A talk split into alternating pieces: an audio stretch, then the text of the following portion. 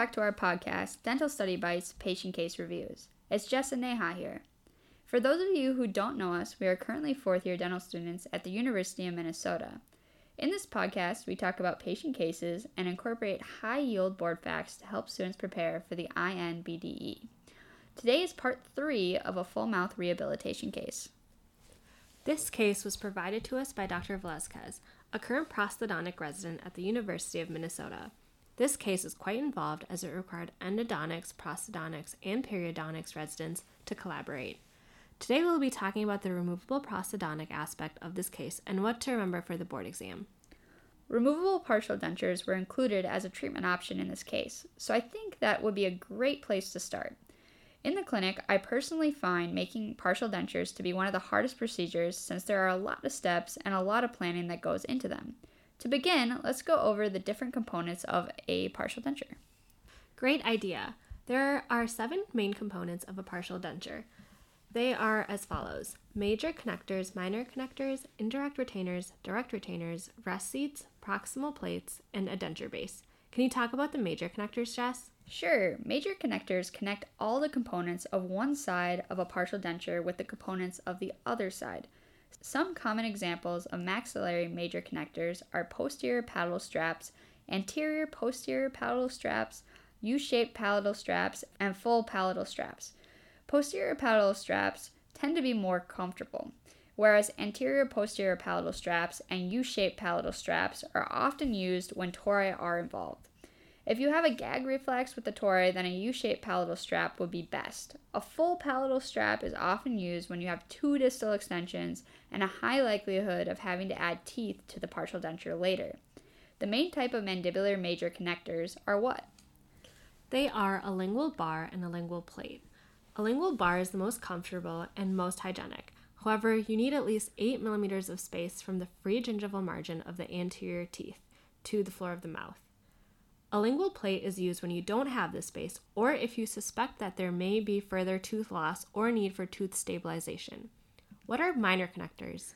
Minor connectors join clasp, rest, indirect retainers, and denture based material to the major connector. A proximal plate is a type of minor connector that helps control the path of insertion. A minor connector helps distribute stress between components of a partial denture. Do you want to explain the difference between a direct and indirect retainer? Absolutely.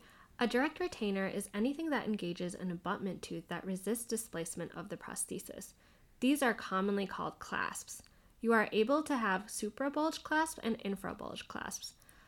A circumferential clasp is an example of what? And what about an I-bar clasp? A circumferential clasp is a suprabulge clasp, and an I-bar clasp is an infrabulge clasp. There are many different types of clasps, but there really are just two main kinds that are used. What are the two main types of metals used for clasps? That would be wrought wire, which is often used for distal extensions, and cast metal. Going back to the original question, indirect retainers are by definition rests placed on the opposite side or perpendicular of the fulcrum line from the extension base.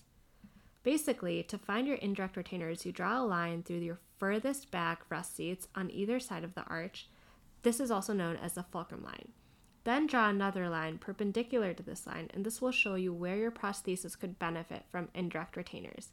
Indirect retainers help the RPD from moving occlusally or in a rotational pattern around your fulcrum line. Now that we have talked about the different components of a partial denture, let's talk about the Kennedy classification. There are four types. Kennedy class 1 is when you have two distal extensions. Kennedy class 2 is when you have one distal extension. What about Kennedy Class 3 and 4? Kennedy Class 3 is when you have a unilateral edentulous space with natural teeth remaining both anterior and posterior to the space. Class 4 is when you have a single bilateral space crossing the midline that's edentulous. This space is located anterior to the natural teeth. Nice. I think that is a great review of partial dentures. We should move on to complete dentures now. One big thing that was talked about on the boards was an idea of support in conjunction with dentures. Do you want to explain this, Neha? Sure. Support means the resistance to vertical forces on a denture. You can have both upper and lower complete dentures. So for an upper denture, support comes from which two things? And what about the lower? For the maxillary complete denture, the palate and alveolar ridge aid in support. For the mandibular complete denture, the buccal shelf and the retromolar pad help with support. Exactly. Now that we have support covered, let's talk about stability. What is it in relation to a complete denture? Stability is the resistance to horizontal dislodging forces. For both the maxilla and mandible, the ridge height and depth of vestibule play a huge role in this. Lastly, we have retention, which is the resistance to dislodging forces. This primarily comes from the peripheral seal. What is the best indicator for the success of a complete denture in general? That would be the ridge. And what type of ridge do we ideally want? A wide, broad ridge is best for dentures. Awesome. Another topic that came up on boards was phonetics for dentures. There are five main categories of sounds when it comes to dentures. Jess, do you want to explain a few of them?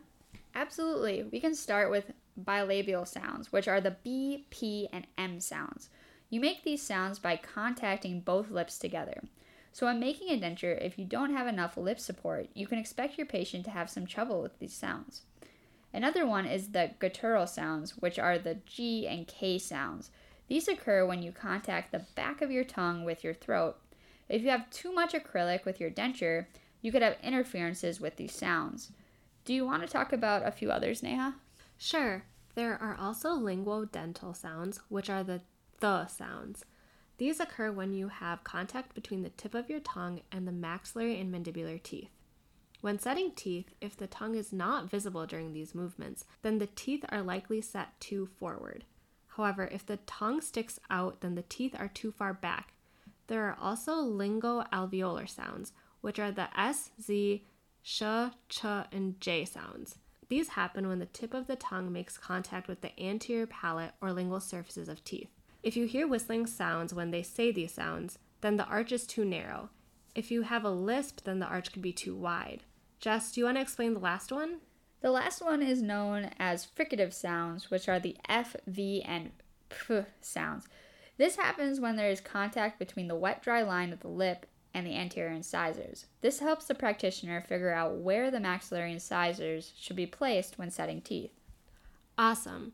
So now let's cover a few facts about denture processing. There were a few questions about this on board, so it's worthwhile to go over. What are two components of the pink denture base?